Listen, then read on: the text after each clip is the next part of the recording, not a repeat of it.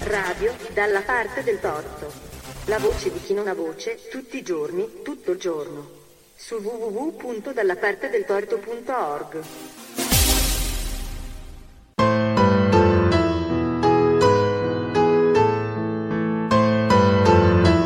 Orienti d'Europa. Un programma di Andrea Griffante.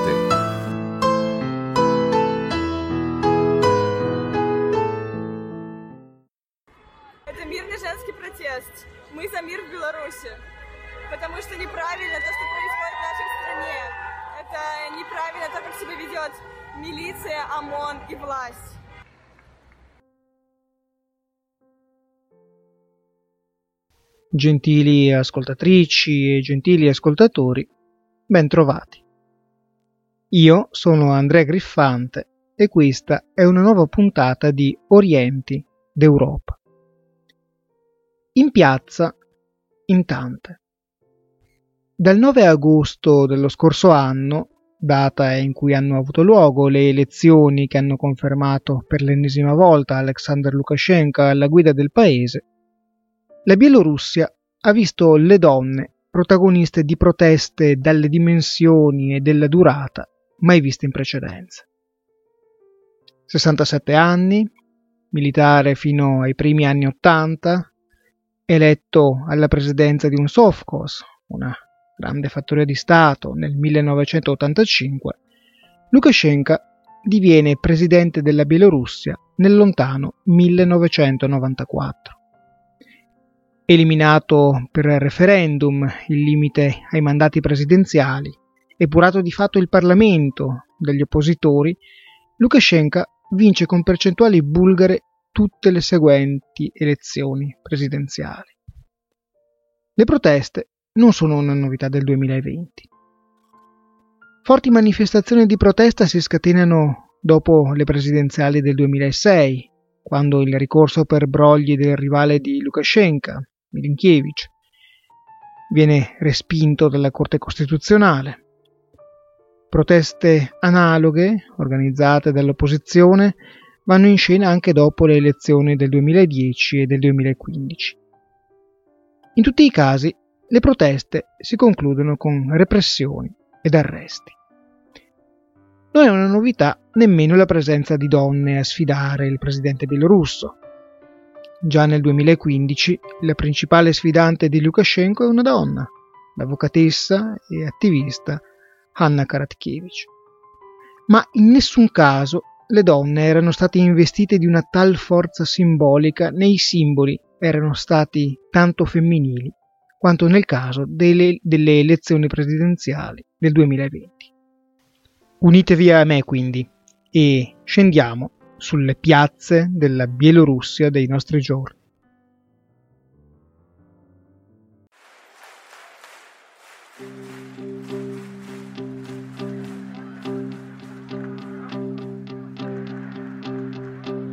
Як нешта яскраве, што вядзе далей Як думкі закаваю жыць і не сталець Як сэрца пазычыць і не забіраць Я ведаю правілы Правілы, як словы, што камені падаюць да ног У іншых абставінах я б, канешне, змог Зрабі штосьці важнае, а не абяцаць Такія вось трабылы Трабылы Мы выйшлі на вуліцу і кожны з нас не ведаў куды ісці напэўна праз гадзіну згубіліся але ж хтось уздымасцях мы выйшлі на вуліцу знянацку так Каму мы патрэбны, калі не сабе Калі ўсё адметнае адмятае свет Калі позірк стомлены ачуняе зноў І мы з табой марылі Аб адным, дзе таты з матулію усміхаюцца Дзе нашы утульныя пасароміць нас І так нечакана сярод простых размоў адчуеш што правільна правільна мы вышли на вуліцу і кожны з напэўна праз як дзену згубіліся але ж хтось уздымісця мы вышли на вуліцу знянацку так мы вышли на вуліцу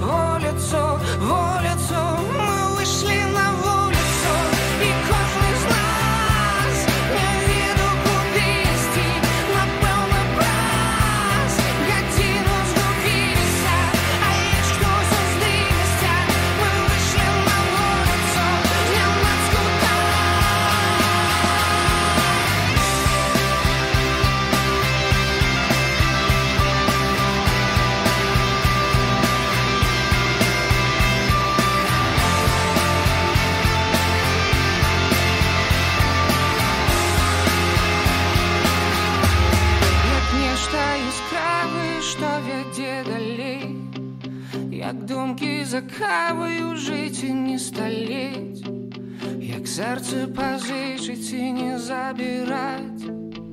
Я ведаю правілы, правілы.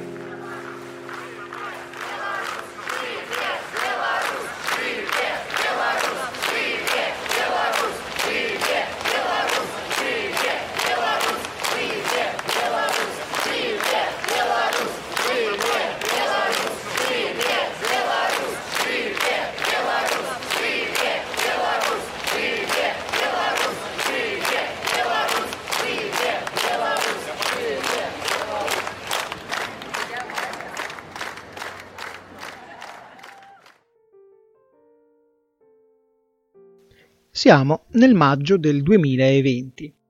Sergei Tsikhanouski, imprenditore e blogger candidato alle elezioni presidenziali, viene ripetutamente arrestato. Il suo testimone viene preso dalla moglie, Svetlana, che riesce a fare accettare la sua candidatura dalla Commissione elettorale centrale. Nel frattempo, la stessa sorte di Tsikhanouski tocca ad altri due candidati. Valeri Tsepkala, costretto a lasciare il paese, e Viktor Babarika, arrestato. I candidati, accomunati da un programma elettorale di stampo liberista e fortemente riformista, decidono di far convergere i loro voti su Svetlana Tsikhanouskaya, divenuta la donna nuova della politica bielorussa. Nulla di strano in tutto questo, ma come spesso accade non è il cosa, ma il come a fare la differenza. A rappresentare i due candidati esclusi con la forza dalla corsa elettorale sono due donne. Maria Kaliasnikova, capo campagna elettorale di Babarika, e Veronica Tsepkala, moglie del candidato Valery Tsepkala. Svetlana Tsikhanouskaya, Veronica Tsepkala e Maria Kolesnikova fanno campagna elettorale insieme sotto il comune vessillo della solidarietà femminile e divengono un triumvirato in cui ciascun elemento è complementare all'altro. la vastità di contenuti del programma riformista e liberale, si scioglie in una campagna elettorale in cui è la campagna stessa ad essere una fonte di fascino, brillante, colorata, creativa, legata a immagini e codici che richiamano all'oggi globale e tecnologico, in una gioiosa atmosfera di festa che cancella paura e timori. Queste tre donne colpiscono. Colpisce questa isola tutta al femminile, la solidarietà femminile cui accennavamo, in una mappa del potere che in quel paese non è solo maschile, ma macista.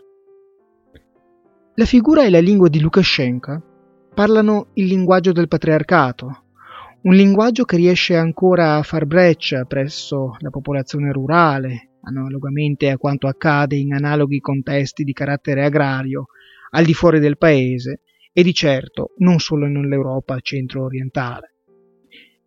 E si tratta di un linguaggio che parla dell'inadeguatezza delle donne per la guida del paese, dell'impreparazione delle donne che lo sfidano per la, per la guida del paese e che, parole sue, dovrebbero essere in cucina a preparare gustose cotolette e non in piazza. Ma è anche il linguaggio di un uomo che non disdegna di presentarsi in divisa militare ed armi in pugno, quasi a rappresentare in persona il monopolio della violenza e quindi del potere nello Stato. È il linguaggio, inoltre, di un uomo che non disdegna di farsi ritrarre nei campi, come un qualsiasi laborioso contadino o ancor meglio come il lavoratore di un kolkhoz, secondo un'iconografia retro, tutta sovietica.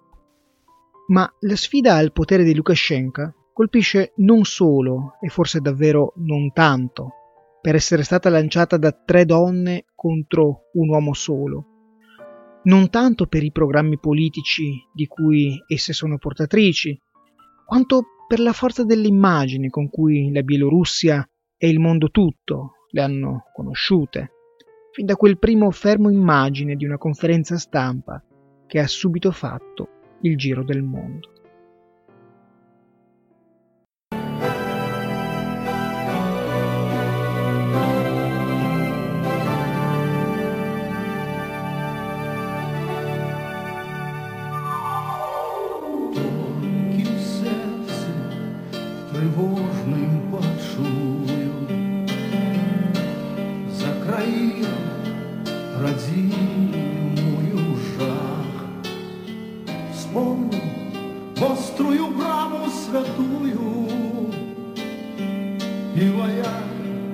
на грозных конях.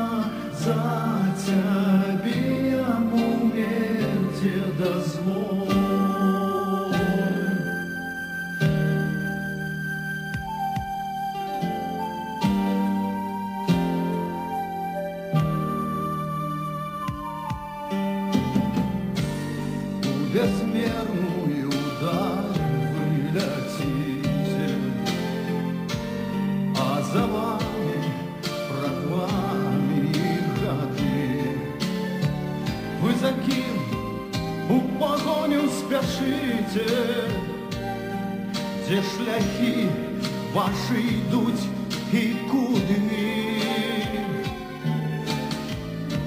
Моя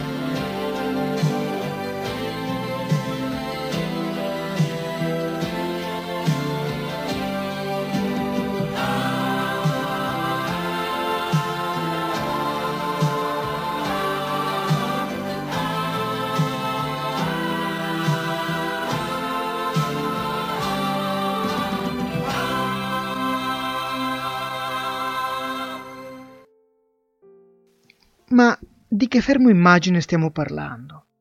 Stiamo parlando del fermo immagine di una conferenza stampa tenuta a inizio campagna elettorale da Tsikhanouskaya con Tsepkala e Kolesnikova e che trasforma tre donne reali in un'icona. Un trittico che mescola in modo irriverente tradizione e postmodernità. La candidata Tsikhanouskaya nel mezzo, quasi una Madonna dai capelli neri sciolti, con addosso una camicia vaporosa bianca, con il pugno alzato in segno di sfida e un sorriso appena appena accennato a labbra chiuse. Un'iconografia che, almeno in parte, rimanda, o così almeno pare a chi vi sta parlando, ai ritratti di Emilia Plater, una grande protagonista dell'insurrezione del novembre 1830. Una insurrezione che oppose i membri del ceto fondiario dei territori dell'ex Granducato di Lituania, di cui l'attuale Bielorussia era parte integrante, al potere zarista che aveva inglobato quelle terre nell'ultimo scorcio del XVIII secolo. Ed Emilia Plater fu uno dei protagonisti simbolo delle lotte per le libertà civili di quell'ex Granducato di Lituania, i cui simboli, del resto, l'opposizione bielorussa dei nostri giorni si richiama apertamente. Ai lati di Tsikhanouskaya, come due angeli, Tsepkala e Kolesnikova. Due donne di mezza età, bionde e con ampi sorrisi. Una mostra due dita in segno di vittoria. L'altra piega le mani a formare un cuore, come una timida adolescente intenta a mostrare il proprio amore all'amato. Il tutto sullo sfondo di un muro bianco che pare togliere fisicità alle tre donne, lasciandone solamente la pregnanza simbolica. Simboli che, già a primo acchito, si rifanno a un contesto estremamente differente da quello di Lukashenko, o meglio da quello amato da Lukashenko. Un contesto urbano, tendenzialmente giovane, non necessariamente femminile, ma di certo aperto nei confronti di una maggior visibilità della donna e, non da ultimo, poco attratto dalla retorica guerresca di Lukashenko e più a suo agio nella postmodernità evanescente, un po' rivoluzionaria, ma pur sempre molto piccolo borghese, che le tre donne propongono.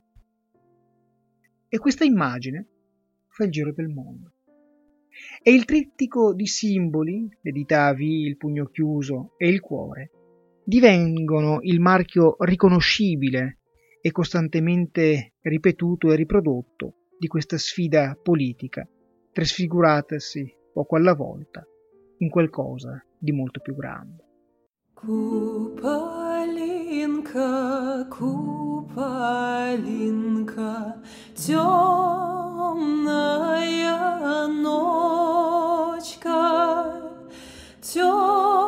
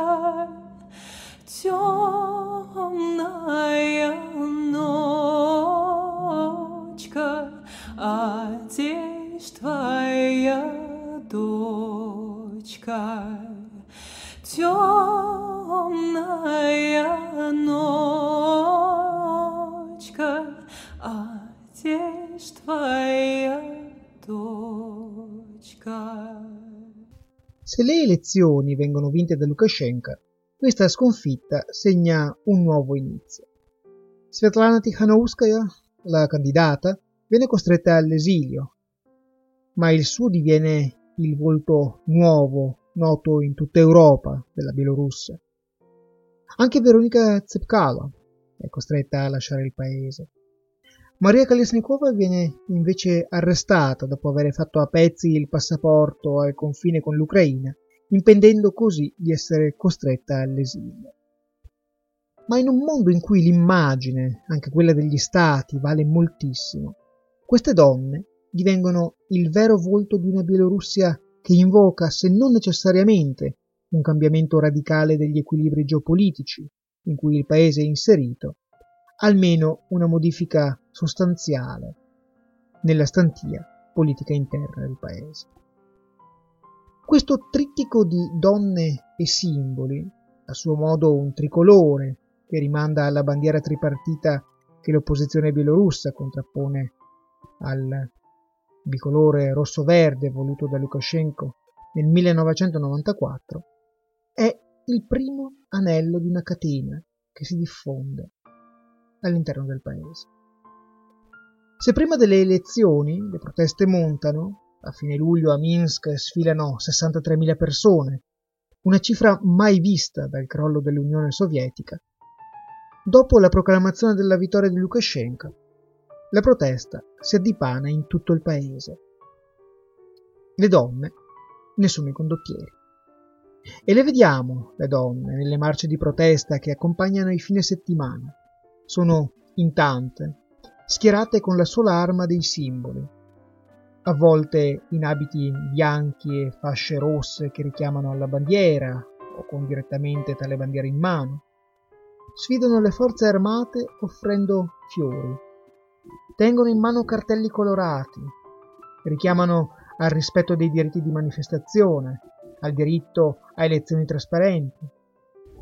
Utilizzano un linguaggio diverso da quello di Lukashenko. Un linguaggio che rifiuta la violenza e ritrae una Bielorussia dimentica del patriarcato tanto caro al presidente. Una Bielorussia istruita, urbana, socialmente avanzata, non violenta, che agisce nel rispetto della legalità. Un linguaggio che provoca, e provoca solo tra la metà di agosto e l'inizio di ottobre più di 13.000 arresti e che fa riemergere un discontento di genere prima soppresso. Il discontento per quell'85% di donne bielorusse impiegate in lavori a basso salario, principalmente nel settore sociosanitario, o ancora il discontento per la diffusa violenza domestica Un movimento che, al netto delle richieste politiche, rimanda a uno scontento sociale accumulatosi negli anni.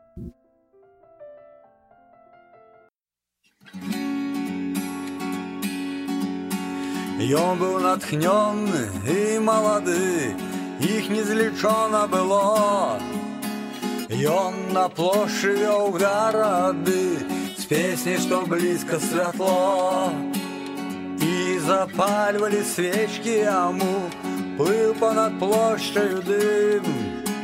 Ён спяваў, зруйнуем турму, яны спявалі за ім.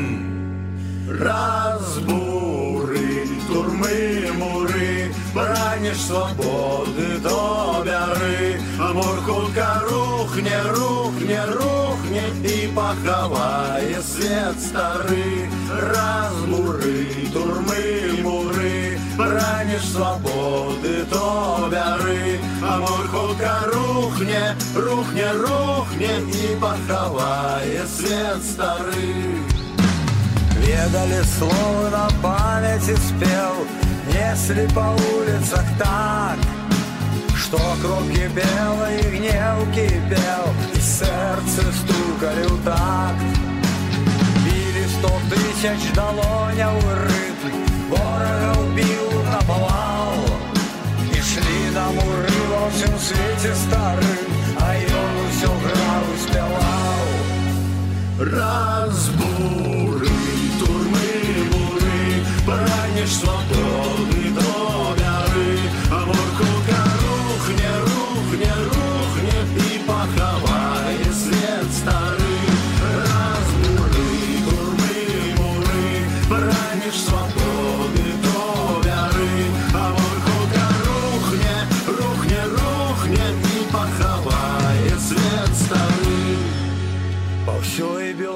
Беларусі падняўся народ, свабоду сваю адстаяць. Адзінаю мэтай узняўся наш дух, цемру святлом разганяць. Браты, афіцеры, мы адзіны народ, мы разам жывем на зямлі. Зрабіце сумленны выбор свой Не хочам мы гэтай войны Прачніцесь сябры мы да праўды ідзем Імкнемся да шчасця свайго І мара народа ў краіне жыцця Просто каб добра было Моцны грукат нястомленых рук Рады ідуць і ідуць Мы беларусы, мы з мірам ідзем У светлы сонечны путь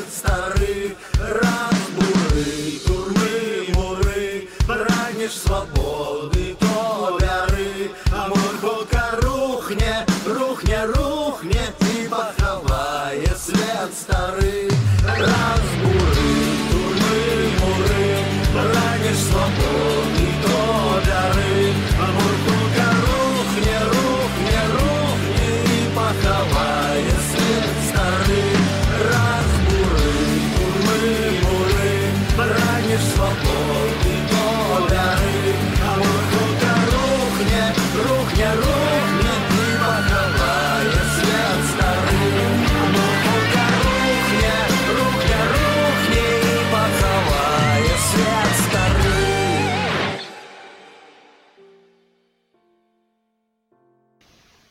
A ben guardare, i fatti del 2020, indipendentemente dal loro corso e dalle loro conseguenze politiche, hanno avuto il merito di far entrare la Bielorussia nella quotidianità europea. Non parlo qui di politica, ma di immagini. Per l'osservatore straniero, Bielorussia suona con un nome esotico, al limite identificabile con la figura sui generis del suo presidente, e comunque legato alla visione ancora fortissimamente sessuata dell'Oriente europeo come una riserva di caccia per occidentali affamati. Pur letta dalla stampa certe volte attraverso lenti deformanti, lenti che applicano le categorie e la storia del femminismo occidentale alla situazione di un paese sconosciuto ai molti, la trasformazione di un'alleanza elettorale in un movimento in cui le donne divengono le portatrici di rivendicazioni civiche, ha aperto la strada a un cambiamento, all'assegnazione di una soggettività a un paese sentito come una delle tante stranezze dell'altra Europa. Un immaginario tutto femminile che del resto si va a incastonare in una regione in cui una certa visibilità del femminile in politica e nella società pare essere la vera cifra del cambiamento. Pensiamo ad esempio alla Polonia, dove le donne nel corso dell'anno passato sono divenute le protagoniste della lotta contro la proibizione dell'aborto medico e un'odiosa spina di carattere prettamente urbano nel fianco del governo di Mateusz Morawiecki e del dominio politico di, di Jarosław Kaczynski. Pensiamo ancora al movimento delle Femen, ormai preistoria del neofemminismo dell'Europa centro-orientale, che si è presentato al pubblico internazionale con il suo fare provocatorio e a suo modo violento come il promotore di diritti, come un promotore di diritti. Pensiamo ancora alla rappresentanza femminile nelle istituzioni. Abbiamo una presidentessa in Estonia, una donna premier in Lituania, dove il femminile è buona parte della compagine governativa e l'ex notissima presidente della Repubblica, Daria Grybauskaite. Donna è anche il presidente della Slovacchia. Donna è stata anche il presidente della Repubblica di Lettonia. E la lista potrebbe continuare. Un fenomeno interessante, specialmente se ricondotto a un contesto di carattere ancora ampiamente rurale. Ma un fenomeno che mette in discussione, ancora una volta, la divisione gerarchica tra un Oriente e un Occidente, in cui il secondo vuole essere fonte di ispirazione per il primo. La complessità del reale mette, come sempre, in discussione le nostre categorie e ci spinge, ancora una volta, a rielaborarle per comprendere la ricchezza di un'Europa, laboratorio pluricentrico di cittadinanza.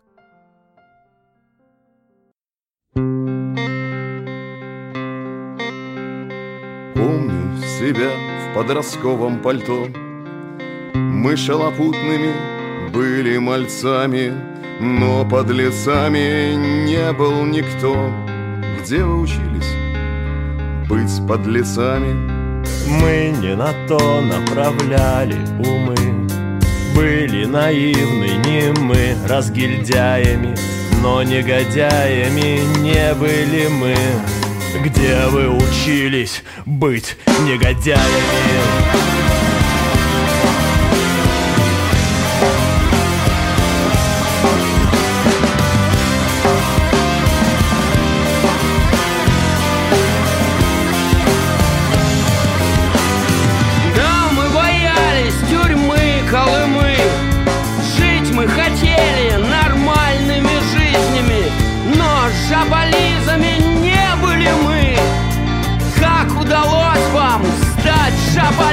Шабализами? Да чтоб не сдохнуть в грязи и пыли Мы продавали поэмы, повести Только мы совесть продать не могли Вам не понять это людям без совести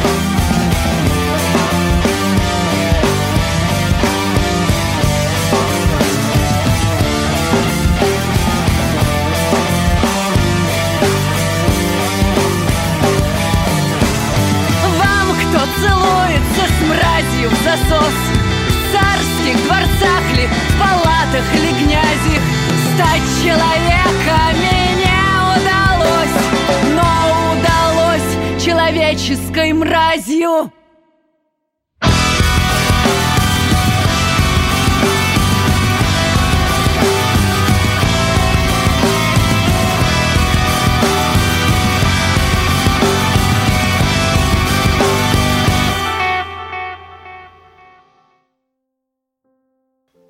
Vi piacerebbero campi, foreste, il mio giardino verde, le oche che starnazzano? Beh, a chi non piacerebbero? E i selvaggi sibili del vento? Non importa. È la Bielorussia che urla. Così scriveva Janka Kupala, poeta nazionale bielorusso. A un secolo di distanza, la Bielorussia sta ancora urlando. Anche oggi care ascoltatrici e cari ascoltatori, il nostro viaggio è arrivato al termine.